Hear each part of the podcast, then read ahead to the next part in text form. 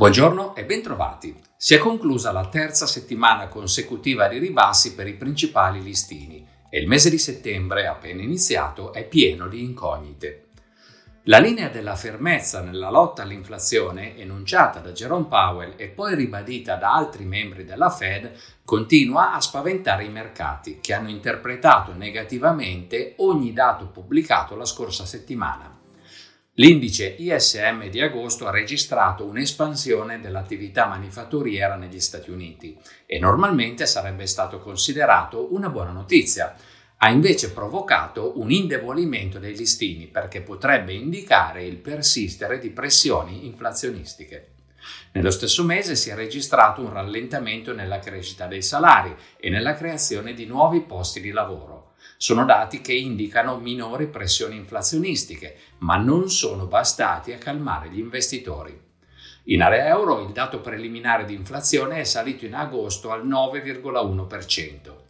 I rincari del gas e la debolezza dell'euro continueranno ad esercitare una pressione sui prezzi, per cui alcuni membri della Banca Centrale Europea hanno rilasciato dichiarazioni che lasciano presagire l'imminente inasprimento della politica monetaria. In Cina gli indici PMI registrano una fase di contrazione dell'attività manifatturiera e in alcune città vengono annunciate nuove quarantene. Nel frattempo le tensioni internazionali non accennano a diminuire. I ministri delle finanze dei paesi del G7 hanno concordato un piano per fissare un tetto al prezzo del petrolio russo e Mosca ha interrotto le forniture di gas all'Europa. Gli Stati Uniti hanno posto un divieto all'esportazione verso la Cina di alcuni sofisticati microprocessori, nel timore che possano essere utilizzati per scopi militari. Si è chiusa dunque un'altra settimana pesante per i principali listini, che hanno eroso buona parte del rimbalzo estivo. L'indice Standard Poor's 500 ha chiuso a meno 3,3%, il Nasdaq a meno 4,2%, l'Eurostox 50 a meno 1,7%, il Nikkei a meno 3,5% e l'indice MSI dei paesi emergenti a meno 3,4%. Anche i mercati obbligazionari hanno visto continuare la lunga fase negativa. Il rendimento dei titoli di Stato decennali è salito di altri 12 punti base in Germania, di 15 in Italia e di 16 negli Stati Uniti. Le obbligazioni societarie hanno subito un allargamento dei propri spread. La generale avversione al rischio ha ancora sostenuto il dollaro, che si è apprezzato mediamente dello 0,7% rispetto alle altre divise. Ancora in calo il prezzo del petrolio, con il Brent a meno 7,9%. Per concludere questa settimana tutti i riflettori saranno puntati sulla riunione della Banca Centrale Europea.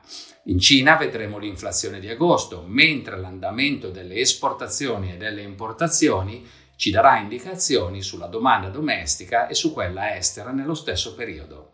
La Germania pubblicherà i dati sulla produzione industriale di luglio.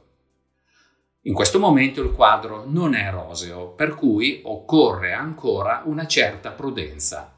Tuttavia, meglio tenere gli occhi bene aperti perché sappiamo che i mercati potrebbero improvvisamente mutare aspetto a fronte di qualche sorpresa positiva.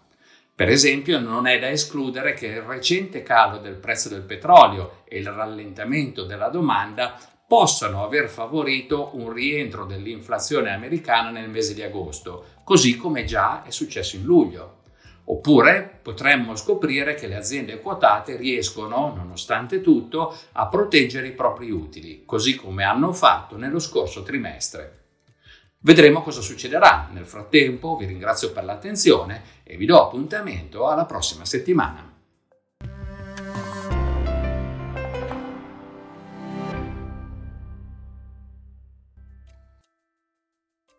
La presente registrazione audio ha finalità meramente informative. Le informazioni in essa contenute non rappresentano un'offerta di acquisto o vendita di prodotti finanziari, una raccomandazione di investimento e non sono da intendere come ricerca in materia di investimenti o analisi finanziaria. Le opinioni espresse riflettono il giudizio di Amundi al momento della loro diffusione e sono suscettibili di variazioni in qualunque momento, senza che da ciò derivi un obbligo di comunicazione in capo ad Amundi. Non si garantisce l'idoneità a qualsiasi scopo di investimento delle informazioni fornite, le quali non devono essere utilizzate come unica base per assumere decisioni di investimento. Eventuali dati riferiti a performance passate non sono un indicatore attendibile di performance attuali o future.